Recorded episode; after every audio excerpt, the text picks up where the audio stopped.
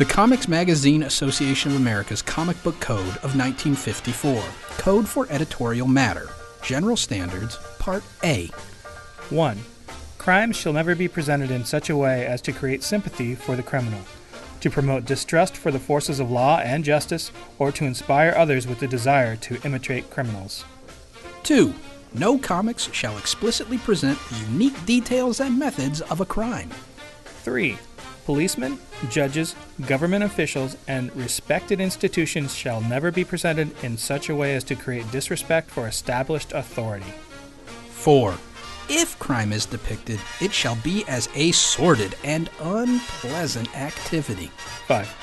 Criminals shall not be presented so as to be rendered glamorous or to occupy a position which creates a desire for emulation. 6. In every instance, good shall triumph over evil, and the criminal punished for his misdeeds. 7. Scenes of excessive violence shall be prohibited. Scenes of brutal torture, excessive and unnecessary knife and gunplay, physical agony, gory and gruesome crime shall be eliminated. 8. No unique or unusual methods of concealing weapons shall be shown. 9. Instances of law enforcement officers dying as a result of criminals' activities should be discouraged. 10. The crime of kidnapping shall never be portrayed in any detail, nor shall any profit accrue to the abductor or kidnapper. The criminal or the kidnapper must be punished in every case. 11. The letters of the word crime on a comics magazine cover shall never be appreciably greater in dimension than the other words contained in the title. The word crime shall never appear alone on a cover. 12. Restraint in the use of the word crime in titles or subtitles shall be exercised.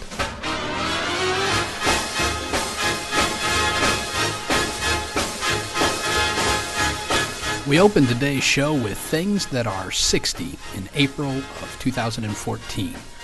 One of those things is Bill Haley and the Comets' Rock Around the Clock. And another thing that's 60 this year is... Well, that was the Comics Magazine Association of America Code, which turned 60. It was prompted by the Senate hearings on comics and juvenile delinquency, and finally, Fredric Wertham's book, Seduction of the Innocent. On today's Professor Footnote.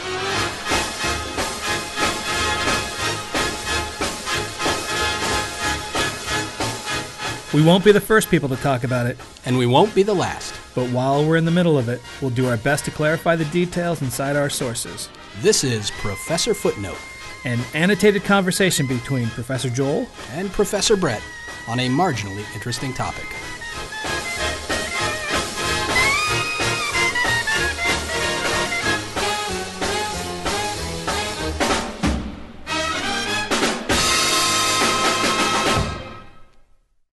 So the comics are invented in 1934 by M.C. Gaines, who made a comic magazine called Famous Funnies. And what he basically did was he was reprinting the comics that you would find in your regular Sunday newspaper, Sunday Color Supplement, and selling them for a bargain basement price. And he had the great idea that instead of just sending them out as the newspaper tabloid, what if I folded that paper, cut it, and made it into a little booklet? And from that point on, until, 1938, nothing much was thought about it. But in 1938, we have Action Comics and Superman. And comics come on the scene in an explosion. They go from zero to all over the culture in about a second and a half. And it doesn't take long before they are heavily criticized for their content.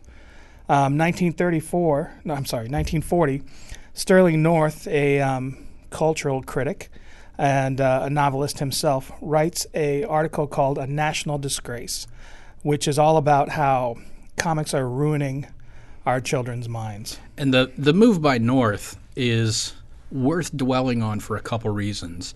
First of all, to say that Sterling North was a cultural critic was true in the time, but what he was really a critic of quite clearly was modernity. If you look at the books he wrote a book called Rascal, which I think is subtitled something like A Memoir of a Better Time or a Better Age.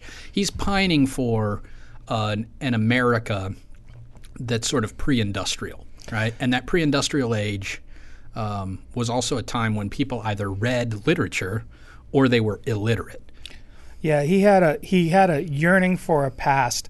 You know, in the National Disgrace article, he describes the feeling of getting a new book and opening it up and the smell of it and laying on a sunlit floor with his children, experiencing new books. He's clearly nostalgic about an age that isn't quite past, but he feels is slipping away from him. Yeah, and his metaphors. You know, he calls comics poisonous mushroom growth or something like that. His metaphors are all organic as opposed to industrial. He really is working against this notion. The second reason Sterling North is worth pointing out is he starts to frame the public discussion of the influence of comics as a function of comics and children. And the truth is that comics probably always had a much more robust readership. You know, the story we tell ourselves about comics in the early 1900s is a story about children, you know, reading their favorite superheroes. But given that they came out of the print culture of newspaper, comics probably appealed to a variety of people, immigrants trying to acquire the English language, semi-literate workers. You know, one of the reasons political cartoons were so famous is they made the newspaper accessible to a class of people who didn't have access to it. So people who are arguing about the influence of comics benefit by making it a function of children, because they can tell children how to behave, but they can't tell other citizens what they ought to appreciate or what they ought to read. And so really, you know, Sterling North isn't just grasping for a more nostalgic time. He's also grasping for a particular class of taste. Look, up in the sky, it's a bird, it's a plane, it's super... Footnote 1.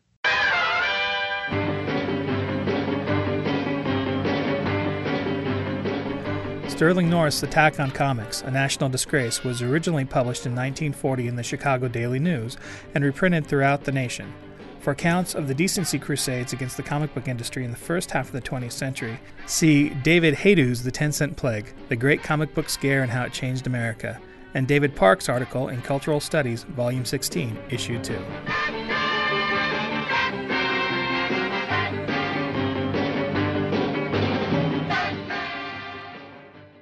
Yeah, and comics, you know, from its very early inception, we're 3 years in when World War II begins in earnest for Americans.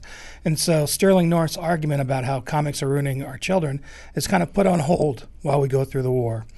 And comics very, very quickly become adapted for soldiers, become adapted for adults who need a portable distraction from the horrors of actually being in the war, while also being used to prop up morale back home on the home front, right? And so we're also at a time when we're starting to realize that mass media and print media have the ability to function as propaganda, not necessarily in the negative connotation, but in terms of mechanisms for influence and gaining consent. And so we recognize that these comic books have effects.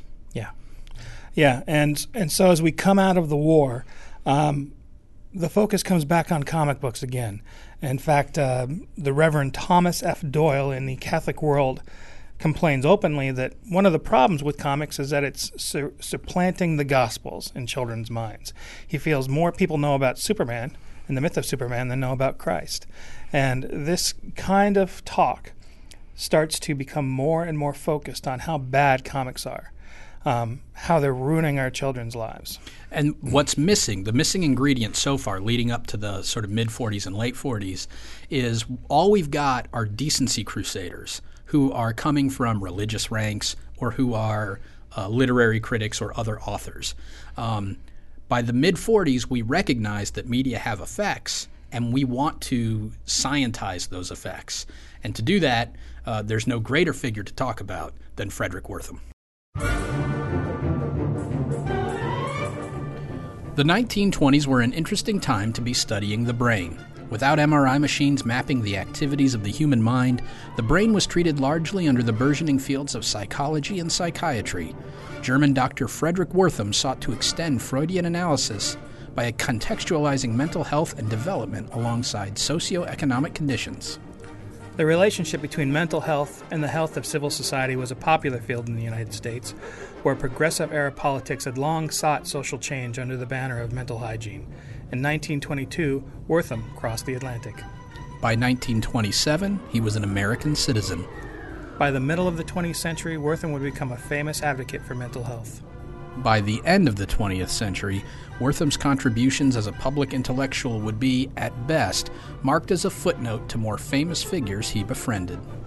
Wertham's commitment to explaining mental development in light of social contexts made him a popular trial psychiatrist, willing to testify on behalf of many a social outcast.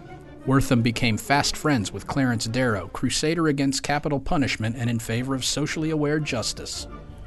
Wertham famously developed the mosaic test, a clinical exercise where patients arrange fragments into images for analysis. Wertham adapted this test for one of his more artistic patients, Zelda Fitzgerald. Much as Wertham combined his interest in physiology with psychiatry, Wertham's mosaic test represented a combination of his interests in clinical practice and in the fine arts. Wertham would eventually acquire 11 of Fitzgerald's paintings, along with works by Chagall, Lissitzky, and Moholy-Nagy, among others. Wertham's desire to function as a public intellectual led him to publish cultural criticism, including literary criticism of a few of his other friends, including Arthur Miller and Richard Wright. Richard Wright would gather Paul Robeson and Ralph Ellison to consult with Wertham on the opening of the Lafargue Clinic in Harlem, where Wertham would interact with many of the delinquents who would inform his various book projects. Wertham's commitment to accounting for mental health in light of sociocultural conditions made him particularly useful for many a leftist legal cause. He sought psychiatric and material relief for Ethel Rosenberg, who was kept in isolation in a men's prison in the years leading up to her 1953 execution for treason. Wertham did not necessarily believe Rosenberg was innocent, but he did view the government's treatment of Ethel Rosenberg as leverage against her husband and as an illustration of America's cultural obsession with violence. The violence that culture imposes on its citizens made Wertham a useful resource in the Brown v. Board of Education case of 1954. Where other experts argued over legal questions of equality, Wertham's work framed segregation as a threat to public health. And yet, for all his socially progressive work, Wertham is largely remembered, if he is remembered at all, as a decency crusader against the comic book industry. In April of 1954, Fredric Wertham released Seduction of the Innocent, a book that detailed all of the harms he had observed in young comic readers in his time in public clinics in New York City. That same month, Wertham appeared before the Senate Subcommittee on Juvenile Delinquency, which would result in the Comic Book Code of 1954. Despite the popularity of Seduction of the Innocent as a cultural touchstone for decency, it was a flop at the bookstore. Wertham's commitment to publishing in public venues and the broadcast of the Senate hearings had made the ideas of the book publicly accessible without needing to buy the book. Those who did buy the book, academics in particular, found it lacking in substance. What clinical psychology viewed as practical evidence, the growing fields of social science viewed as anecdotes and stories. Wertham's hybrid medical and psychiatric approach to mental health placed him in between intellectual homes. He was not an orthodox Freudian, and so was viewed skeptically by the psychoanalyst community. He was not a methodical scientist, and so was viewed suspiciously by the scientific community. Wertham was also in between political homes. On the one hand, Wertham was an advocate for the progressive politics of integration and socialization. On the other hand, he was adamant that comic books and other cultural texts were in need of a conservative interpretation of decency. He argued that he should be taken seriously and trusted as an intellectual, to the point of nearly alienating the NAACP lawyers in the Brown v. Board of Education case, while he was also trying to make his ideas accessible to the public, while slowly phasing out publishing in academic venues. And so, as neither analyst nor scientist, neither progressive or conservative, neither academic nor public intellectual, Fredric Wertham, one-time favorite of artists, writers, thinkers, and politicians, faded away.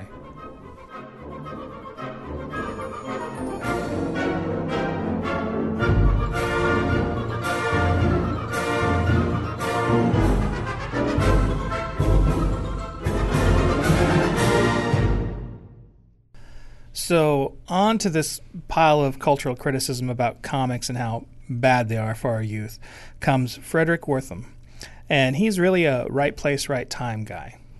Yeah, he brings a kind of scientific legitimacy to these otherwise sort of toothless or unclinical cultural criticisms by literary people or by art critics who are clearly making arguments about taste.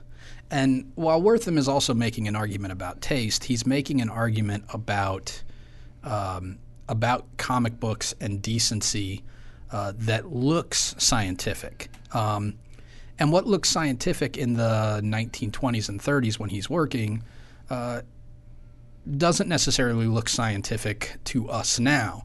But you have to remember, he's studying mental behavior in a time when there was no sort of technical way to chart the brain.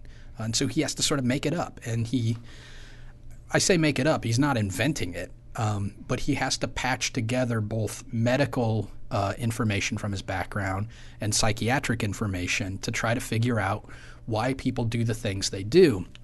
And the reason he's the best guy to comment on comic books is because he had spent the last 25 years working in urban clinics for juveniles. Yeah. And so he comes in and he begins to comment right away in articles about how in his research, in his clinical research, looking at the urban use of specifically the Lafargue Clinic in Harlem, he's finding that comic books are so bad that they're putting ideas into the minds of these children. Yeah, I mean, that's his assumption. And he, you know, if you read Seduction of the Innocent, it really comes across as kind of a stereotype of a Freudian psychoanalyst. But the one thing that made Wertham different than orthodox Freudians is that he fundamentally believed that the mind wasn't didn't exist in a vacuum, right? And Freudian psychoanalysis sort of believes that there's the id, the ego, and the superego, and all those things sort of get shaped isolated in the mind of the individual. And Wertham comes in and says, nope, we have to take social context into account. This is what his mentors were doing in Germany and in Johns Hopkins when he comes over to the United States. And so he wants to think about the social conditions that shape mental behavior. And he's thinking about criminal justice systems and what that means. He becomes very popular with Clarence Darrow largely because he's one of the few alienists who's willing to talk on behalf of black criminals, right? No one else wants to do it, and he will, because he believes that we need to take social context into an account.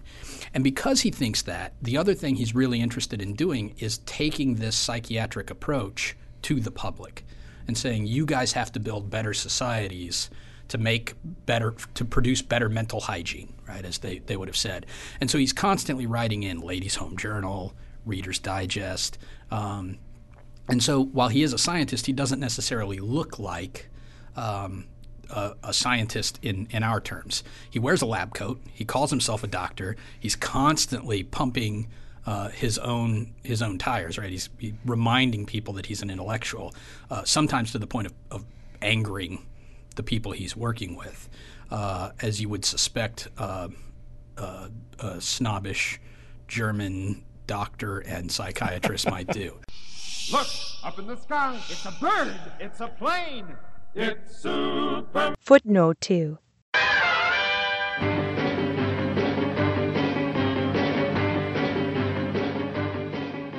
Fredric Wertham is a contentious figure even 60 years after Seduction of the Innocent. You can read a favorable account of Wertham in Amy Kirsty Nyberg's 1998 book, Seal of Approval, The History of the Comics Code. A more critical account of Wertham can be found in David Park's 2002 essay in Cultural Studies. And of course, you can read Wertham himself in the 1954 book, Seduction of the Innocent.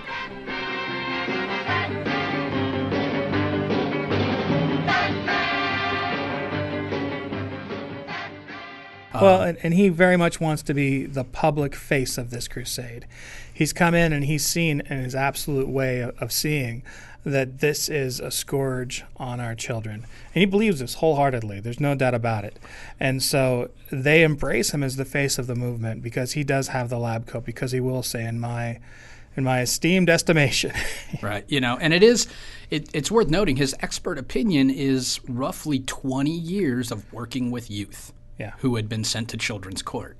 And so it's not like he's unfamiliar with comic books or with children's crime. And so he takes this and he writes this book, Seduction of the Innocent. And Seduction of the Innocent lays out all the ways that comic books are terrible. And he's got a fairly complicated argument here. It's not just that comic books have this influence, because he's pretty sophisticated in his argument. He thinks comic books unduly influence youth, but he also thinks that comic books are a reflection of a fundamentally violent culture. Yes. And so that he wants to fix comic books, but he wants to fix comic books because he wants to fix the broader question of a violent culture, right? The reason he testifies on behalf of Ethel Rosenberg is he thinks the death penalty is an indication of America's violent streak. And so he really is, you know, he's kind of all over the place at all times. And Seduction of the Innocent is all over the place. He talks about how it teaches people to perform crimes, how it teaches them homosexual relationships, particularly and most notably in the character of Batman and Robin. He talks about how it promotes racial hatred. He talks about how the bubbles and the frames prevent children from learning how to read appropriately. I mean, he is really all that in the kitchen sink in terms of his argument in Seduction of the Innocent. There is no part or no facet of the comic book that isn't destructive. The advertisements are bad. The art is bad. The language is bad. The lessons are bad. The crimes are bad. Like everything, you know, and the chapters just keep laying out. And so he builds this pretty stunning case, but also, you know, it's a stunning case that has to be dealt with fairly carefully, because it seems like he's trying to accuse comics of every possible thing he can accuse them of. And he uses a very inflammatory language. I mean, I think the sentence that stuck with me was he says in the book, I think Hitler was a beginner compared to the comic book industry. Yeah, and he clearly has a chip on his shoulder towards the comic book industry, because as he's writing Seduction of the Innocent, he's also writing articles in Ladies' Home Journal, Reader's Digest, and all these other places. And the comic book industry is constantly sending him cease and desist letters, you know, and they send it to his publisher, Reinhardt. You know, like, if you're going to press this book, you should know we're going to sue you. And he writes back the cattiest stuff to them. You know, he'll write back like, well, if you think you can prove otherwise, that'd be fine. Or he'll write back, I'm sorry, you know, Ladies' Home Journal at one point asked him to clarify something he had written in an article for them, because they're getting pressed by the comic book industry. And he writes back to Ladies' Home Journal, it's unfortunate you don't keep better track of your records. It was in your magazine. He's just in Seduction of the Innocent, he's got a comic book cover with a doctor bound in the corner while a guy's robbing his office. And the caption isn't anything about the argument about comic books. It just says, that's a picture that the comic book industry wished I looked like. You know, he's just sort of always trying to say, oh, look, I'm the doctor on the comic book cover. They're trying to secretly send a message that they wish I was bound and gagged in a corner. The Comic Magazine Association of America Comic Book Code of 1954. General Standards, Part B. 1. No comic magazine shall use the word horror or terror in its title. 2.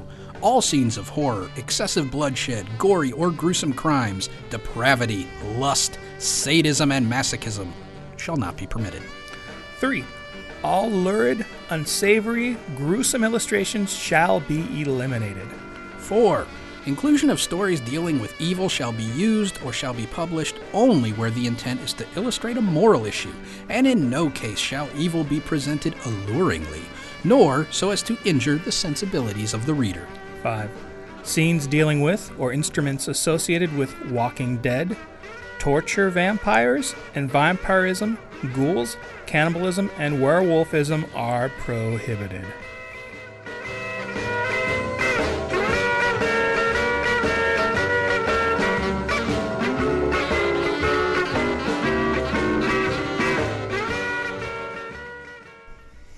The comic book code that we've been reading sort of sporadically throughout this is the result of the Senate subcommittee hearings on juvenile delinquency that Wertham testifies at. But Wertham viewed the comic book code as a failure. He really hated all comics all the time. And so the hearings don't work out the way he wanted them to work out. And in the aftermath, it turns out that Wertham's encountering a bunch of other failures. His role as public intellectual on the comic book issue starts to unravel sort of immediately after the hearings. Yeah, he very much wanted to eradicate comics as the plight and scourge that he saw it to be. But at the same time, during the hearings, during his testimony, he was busy saying things like, oh, you can read all about this in Seduction of the Innocent, which is a Book of the Month Club pick. You know, so he's very much saying that, yes, I'm a scientist, yes, I'm this intellectual, but you know what? Every mom and dad should read this book. Yeah, and oddly enough, all of that self-promotion and all of the hawking of that book in various venues killed book sales. Yeah. So Wertham tries to publish a book on television. In fact, there's a chapter towards the end in Seduction of the Innocent about television where he makes this sort of odd argument that if you want innocent audiences for TV, audiences who can use TV for good reasons, you need to make it possible for that audience to be innocent in the first place. So before we can even worry about TV, we've got to kill comic books. Yeah. And eventually he goes on to say, no, we got to kill violence on TV too. But his author or his publisher won't take that book because Seduction sold so poorly because everyone had access to the argument. They didn't need to go read the book. And had they read the book, it would have been nuts to them because it's just anecdote after anecdote of him talking to juvenile delinquents. I met Willie, or there was this kid at the Lafargue Clinic, or he likes to review the Hooky Club, which is a group session he had with kids who were perpetually playing hooky from school. And for a clinical psychiatric guy, that counts as what he does. That's his clinical method, his clinical practice. But for scientists, it just reads like he's telling stories. Not only that, but a lot of the ways he was reporting this out into the public were a little ginned up. You know, so he's working with the Lafargue Clinic up in Harlem, and most of the patients he's dealing with, these juvenile delinquents he likes to cite, and their cases that he likes to cite, they're African American, they're poor urban kids. But when he publishes the articles in the Ladies' Home Journal, you know, he'll famously published an article which had illustrations, photographic illustrations of kids at play being influenced by comic books. So you'd see one kid being tied to a chair and two other kids with like an axe and a knife talking about what they're going to do to him. And these kids are all middle-class suburban white kids, whereas the actual reports, the actual science, in quotes, that he's doing about this, were stories taken from black kids, poor black kids, who had never actually purported to read comic books in the way that he's talking about it. Look, up in the sky, it's a bird, it's a plane, it's super... Footnote 3.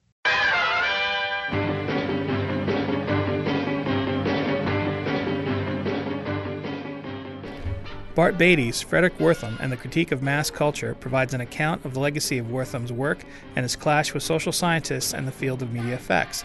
Carol L. Tilley's 2012 article in Information and Culture provides an alternative account of Wertham's legacy and charts some of Wertham's suspicious research choices.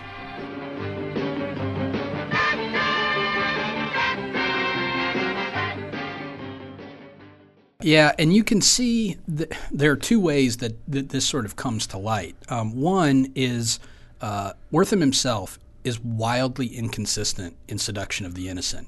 So he'll say at the outset of the book, when he's trying to frame up why talking about comics, he'll say not every comic book is bad, right? That the good ones can't make it through to the right audience because the bad ones are so bad. But when he gets before the Senate, he says, nope, absolutely, they're all bad, right? Even if they don't show violence, even if they don't show sex, they're bad for literacy. Bad, bad, bad. Comic books are bad all the time. And he'll say stuff in Seduction of the Innocent like, you know, I wouldn't try to get my patients to blame comic books for their ills. I wouldn't even present it that way. But when he has the Hooky Club together, he says, what do you guys think about comics? You know, and he'll say no patient has ever said comic books are the sole reason to blame, But further on in the book, he'll say, the only reason I can conclude that this person, beat up another boy or killed another classmate was because of comic books. So he's sort of all over the place.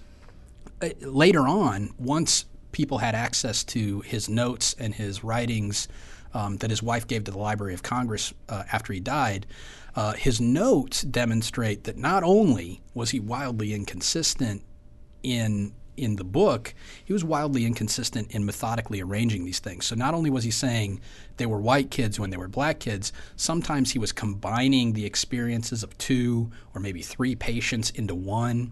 He was being selective about what parts of their self-description of comic book exposure they'd use. So one of them was about a homosexual child who was talking about Batman and Robin as maybe being homosexual. And in the book, Seduction of the Innocent, that's treated as a test case of the sexual perversions of the comic book industry. But in his notes, it becomes very clear that the kid only read Batman and Robin a couple times. He read all these other books much more. And he sort of says these things about homosexuality in passing, like, maybe they lived together. That's kind of a that might be like me in this relationship I have with another, another boy. But mostly I'm talking about crime books. All that crime stuff gets cut out of the retelling, and so he's got an ethical problem in addition to being sort of inconsistent. And then another interesting thing happens in the 1950s, which is that media effects theory starts to take off, which is an empirical social science of measuring media effects. And they're looking for empirical behavioral data, how many, not just you're talking to juvenile delinquents and they all say they've read comic books, how many have read comic books about X that demonstrated, theme, how many have read comics about crime that demonstrated themes of rape that go to children's court for sexual crimes. And they're also more likely to make arguments about limited effects of media, rather than this sort of strong effect, you read a comic book, you turn into a delinquent that Wertham's arguing for.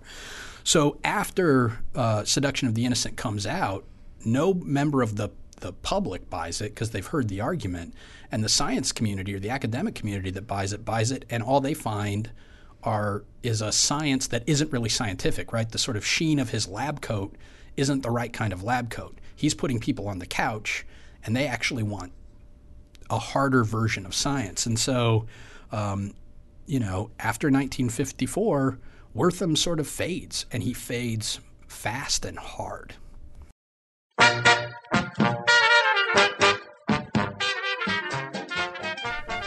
In his 1992 obituary, Mad Magazine founder William Gaines was described as a publishing industry outsider. He eschewed business attire and was, according to a friend, styled only by the force of gravity. He inherited a faltering picture book empire from his father and turned it into what one 1950s newspaper called the gold-plated sewers of New York.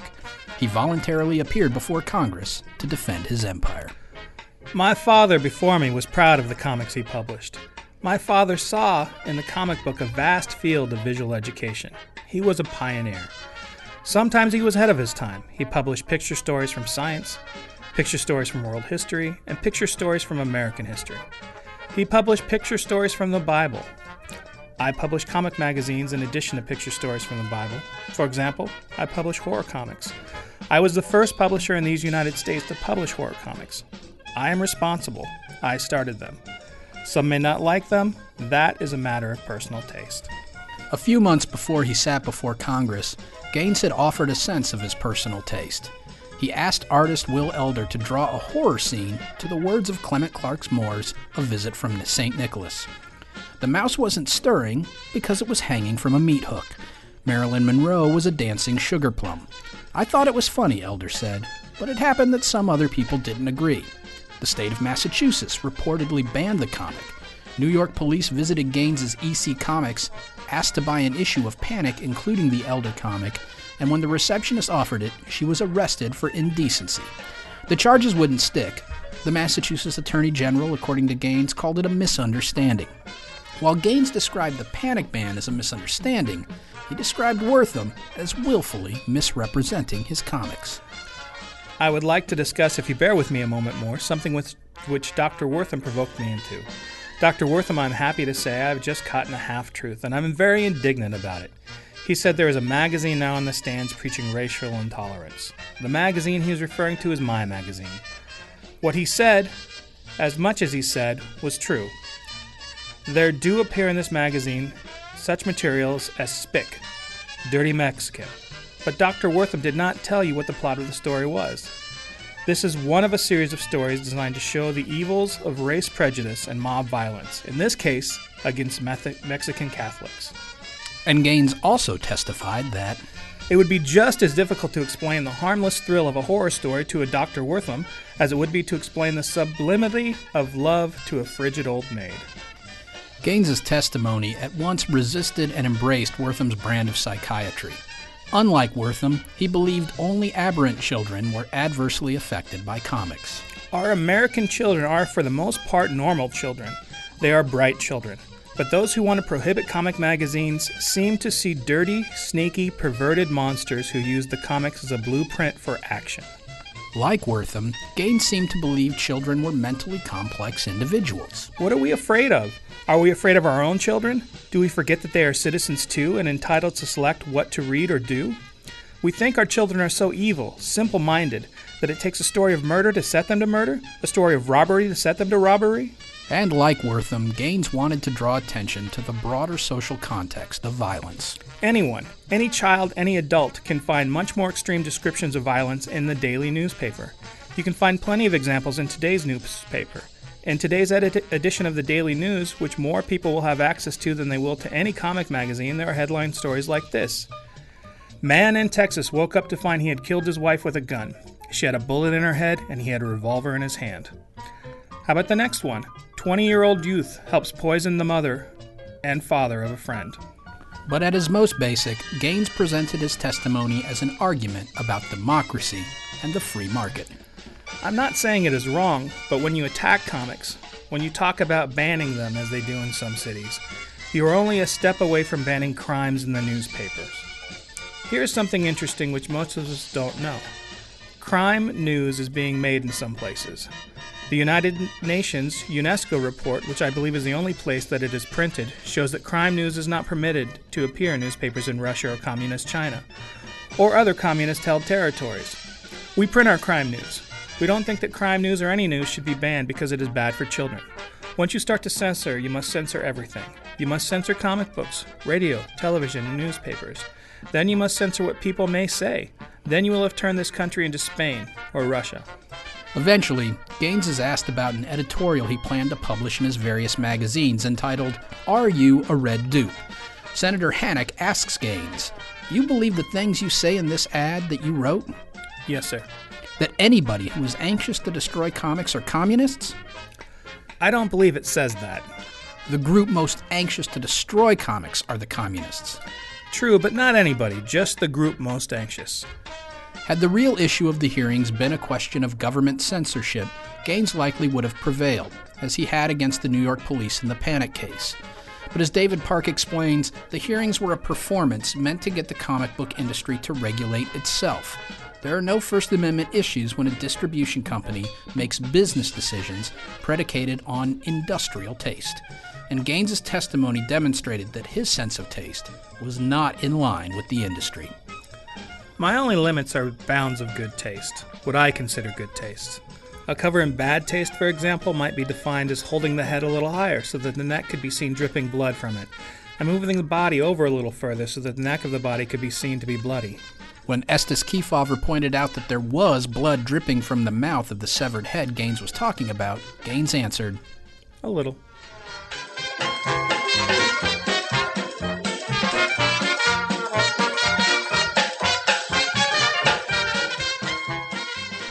The ethical questions surrounding Wertham's work are really important to consider, because even though the Comic Book Code wasn't what Wertham wanted out of the hearings, that code had real material consequences for people, and first and foremost among those people was William Gaines. Yeah, Gaines goes into the trial, and he volunteers to speak up. He feels that this is a really important moment, and not just in the industry, but for him and his company. And what comes out of that trial and it's not really a trial, it's a Senate hearing, is not Wertham's moment in the sun, but instead is this image of the severed head that he's talking about at the very end there.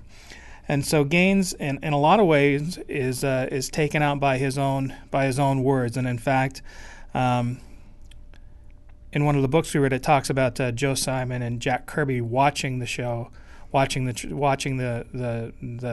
hearings on TV, and turning it off, just going stupid, stupid, stupid. Yeah, Gaines really misrecognized the game that was being played.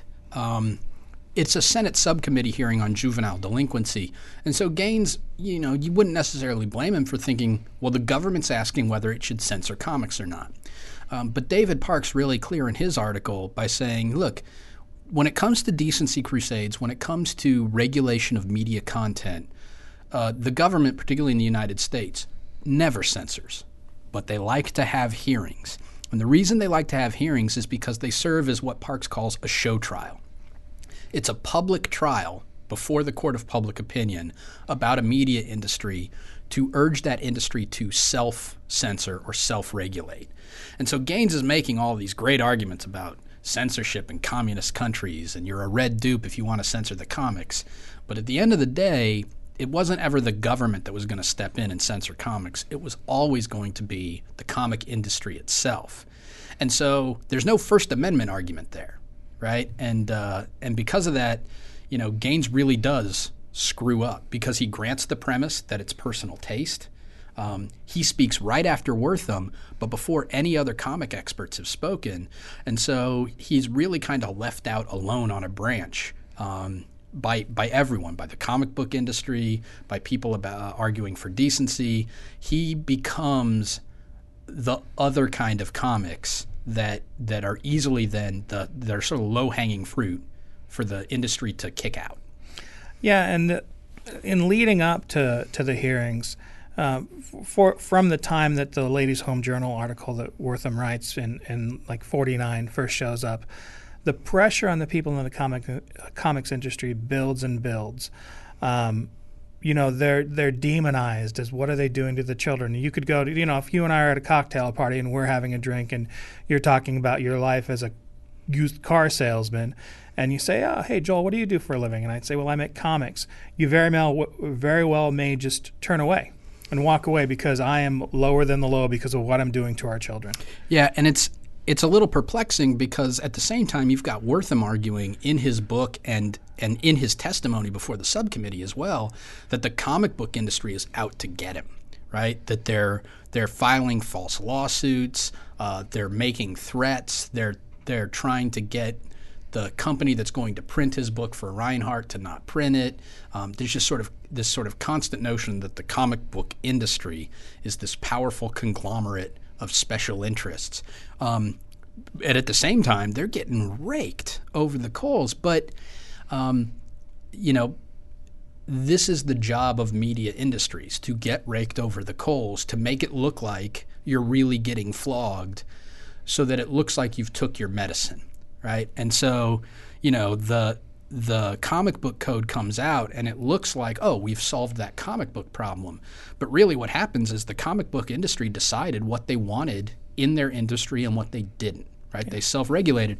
And so the fact that there's a whole section on horror is an indication that Gaines was not at the table, right? He was targeted by the code as much as he was affected by it. Look, up in the sky, it's a bird, it's a plane, it's super... Footnote 4.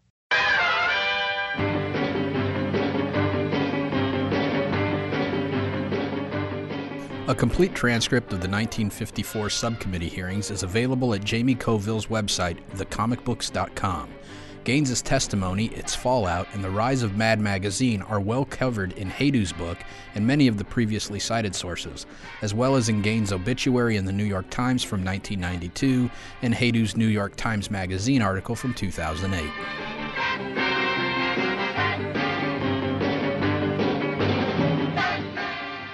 Yeah, and in fact, it was his original creation.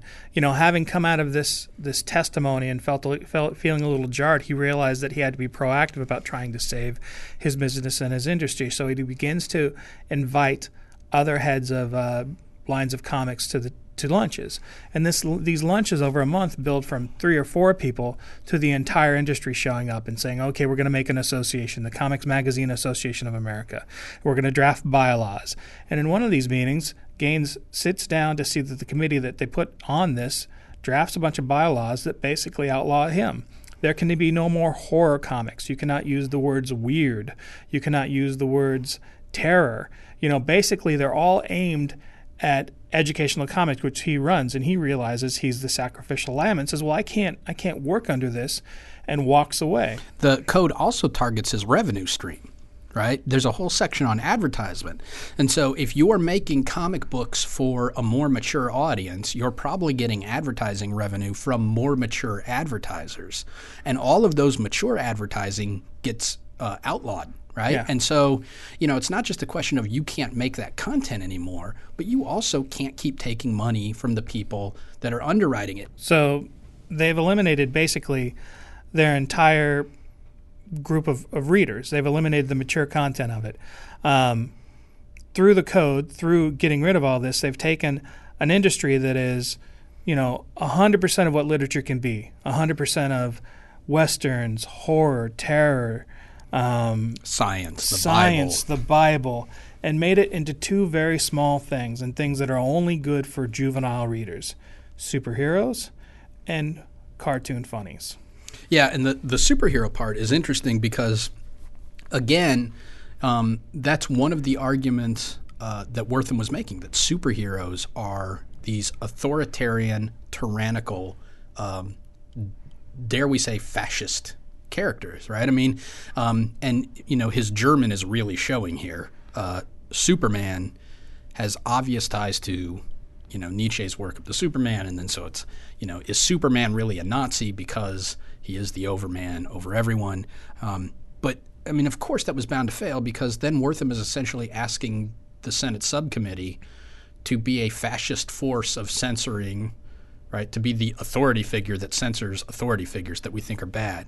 So the superhero survives because it turns out we like this notion of authority. It seems empowering to children, but only to children. Yes. Right? And so they've essentially granted – the whole industry just grants that premise, that comic books are only for kids.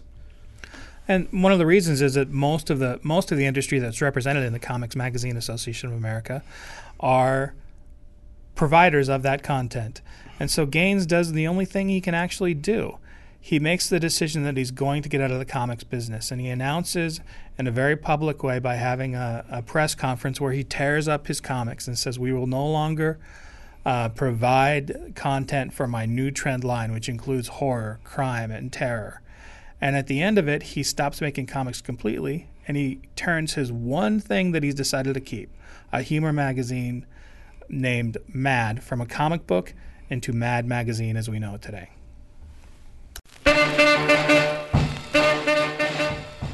The Comic Magazines Association of America Comic Book Code of 1954, General Standards, Part C. All elements or techniques not specifically mentioned herein, but which are contrary to the spirit and intent of the code and are considered violations of good taste or decency, shall be prohibited. Dialogue. 1. Profanity, obscenity, smut, vulgarity, or words or symbols which have acquired undesirable meanings are forbidden. 2. Special precautions to avoid references to physical afflictions or deformities shall be taken. 3. Although slang and colloquialisms are acceptable, excessive use of such should be discouraged, and wherever possible, good grammar shall be employed. Religion. 1. Ridicule or attack on any religious or racial group is never permissible. Costume. 1. Nudity in any form is prohibited, as is indecent or undue exposure. 2. Suggestive and salacious illustration or suggestive posture is unacceptable. 3. All characters shall be depicted and dressed reasonably, acceptable to society. 4. Females shall be drawn realistically, without exaggeration of any physical qualities.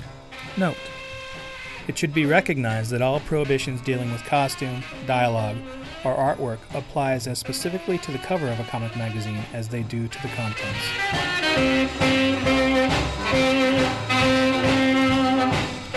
The Comic Magazine Association of America Comic Book Code of 1954, General Standards, Part C, Continued, Marriage and Sex. 1. Divorce shall not be treated humorously or nor represented as desirable. 2. Illicit sex relations are neither to be hinted at nor portrayed. Violent love scenes as well as sexual abnormalities are unacceptable. 3. Respect for parents, the moral code, and for honorable behavior shall be fostered. A sympathetic understanding of the problems of love is not a license for morbid distortion. 4. The treatment of live romance stories shall emphasize the value of the home and the sanctity of marriage. 5. Passion or romantic interest shall never be treated in such a way as to stimulate the lower and baser emotions. 6. Seduction and rape shall never be shown or suggested. 7. Sexual perversion of any inference to the same is strictly forbidden.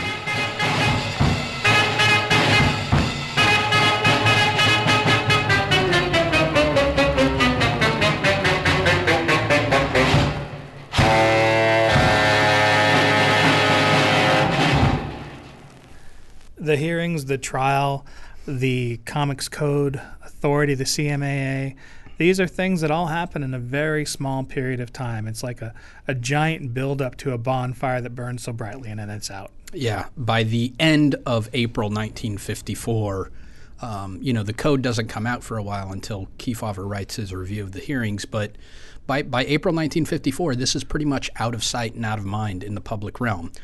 Joe McCarthy starts hearings on the Army being soft on communists in their ranks, so the Senate has other things on its mind. And media scholars aren't really interested in this old print medium anymore. They turn their attention to television. And so very quickly, comic books sort of disappear from public concern, and the folks involved in this disappear as well. So comics then begin to start over, and they start over as a industry based on the interest of a very juvenile audience. But that juvenile audience begins to grow up as they did with the first group of comics. Comics in 1938, we begin with Superman. We're looking at all these different iterations of superheroes. When comics come back in full force through the Marvel Revolution, then DC picking it up, they come back as a superhero genre. And we look at the generation that picks it up right after the Kefauver hearings, right after Gaines has given up all his horror and crime magazines. And comics begin to grow again. And it takes a little bit longer because the Comics Code is busy choking it off. But as we look at it in 2014, as we sit here today, we have a culture very much based on the influence of comics in society. Our biggest movies star Batman, star superheroes. Superman, 75 years old, since 75 years since that comic came out, is still as big a presence in our culture as he ever was. Which indicates the force of comics in a way that the comic book code and that discussion didn't want to admit, which is that they have influence, but that influence is probably value neutral. Right? And so the code starts to adapt as well. Once we start realizing, well, yeah, there are media effects, but they're limited, or they work in this way or that way in conjunction, the comic book code starts to get looser. Comic books can tell a story, and maybe we need to start talking about drug use. And so one of the reasons the comic books code gets reviewed or revised is because Spider-Man wants to take up a drug abuse storyline, and the comic book code wouldn't have allowed for that. And so we're constantly adjusting to meet the needs of the audience. We start taking the audience more seriously because clearly they have an attachment to these characters. And as we look back on it, as we look back at this one specific moment in time, where Bill Gaines and Fredric Wertham are the stars of that moment. We remember them as these two major actors in this play that in the end was really much ado about nothing. Sooner actually, they were gone from our societal consciousness. El rey de los ritmos, Rico Mambo.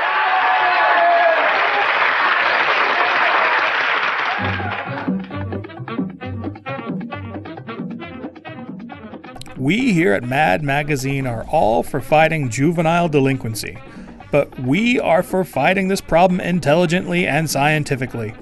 We just can't take seriously those pseudo-experts who come forward from time to time with articles claiming cure-alls for this vast and complicated problem.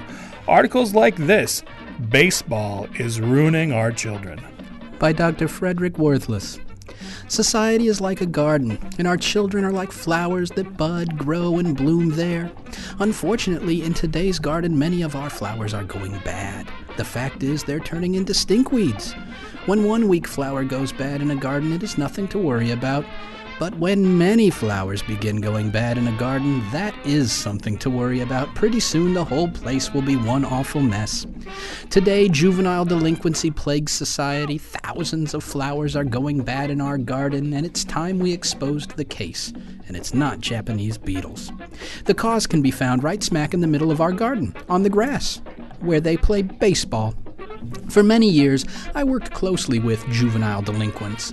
Then my hair turned gray and they kicked me out of their gang. But while I was with them, I studied them, I questioned them, probed their minds, uncovered their ids, examined their egos, and rifled through their pockets. And in every case I examined, I repeatedly came up with the same shocking fact. At one time or another, every one of those poor, misguided children had been exposed to the game of baseball.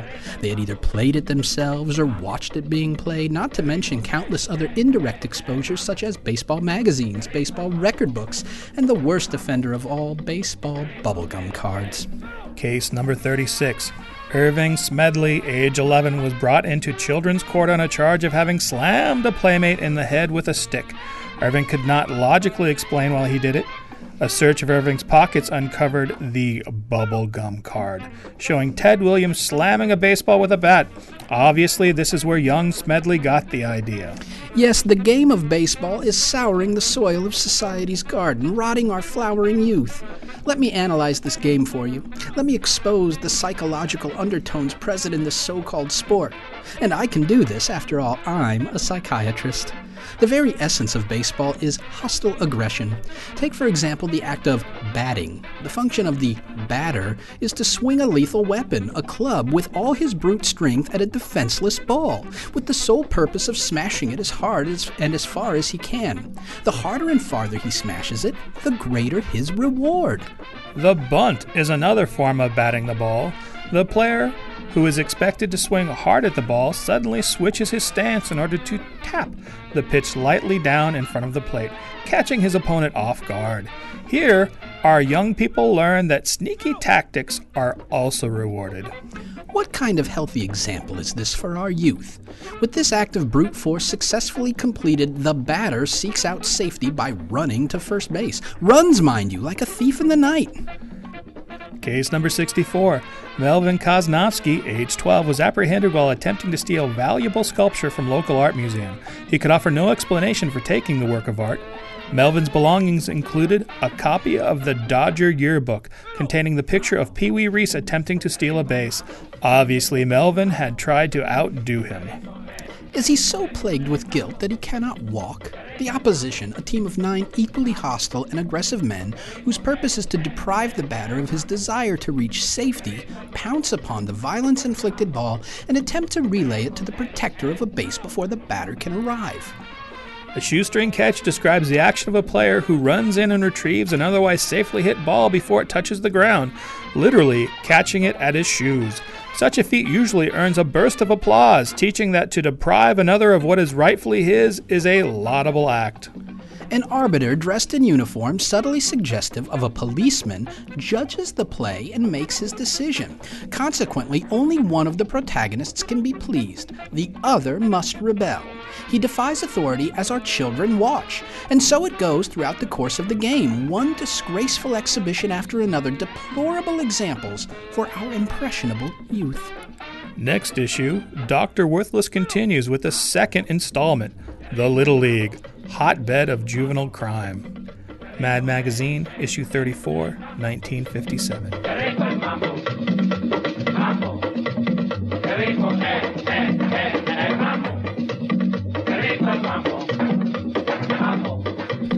Professor Footnote is produced by Joel Janians, Associate Professor of Art and Design. And Brett Oman, Assistant Professor of Communication and English at the University of North Dakota. in conjunction with the Digital Press at the University of North Dakota. To learn more about today's topic and our works cited, you can visit our website, professorfootnote.com. You can provide feedback to the Professor Footnote podcast at our website or via Twitter at Prof Footnote. Professor Footnote is recorded in the lab of the Working Group in Digital and New Media at the University of North Dakota.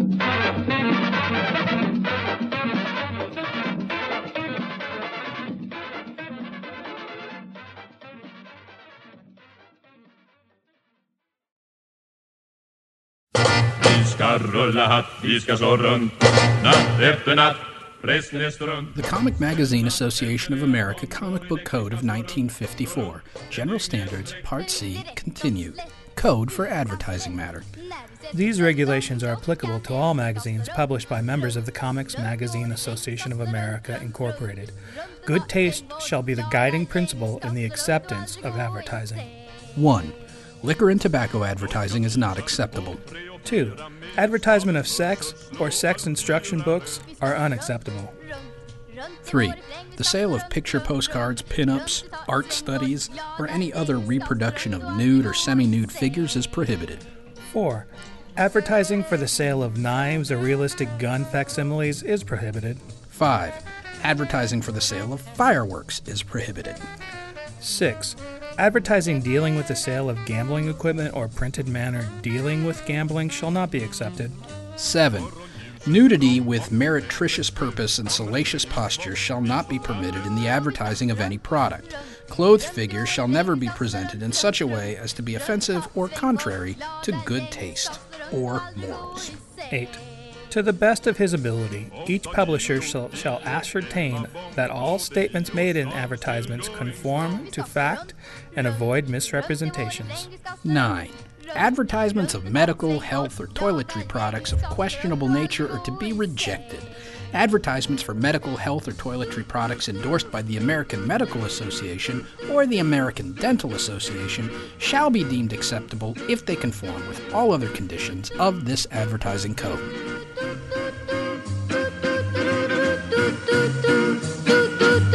Oh, vi ska slå runt i vår fläng. Vi ska slå runt och ta sväng. Vårt glada gäng ska slå runt och aldrig gå i säng.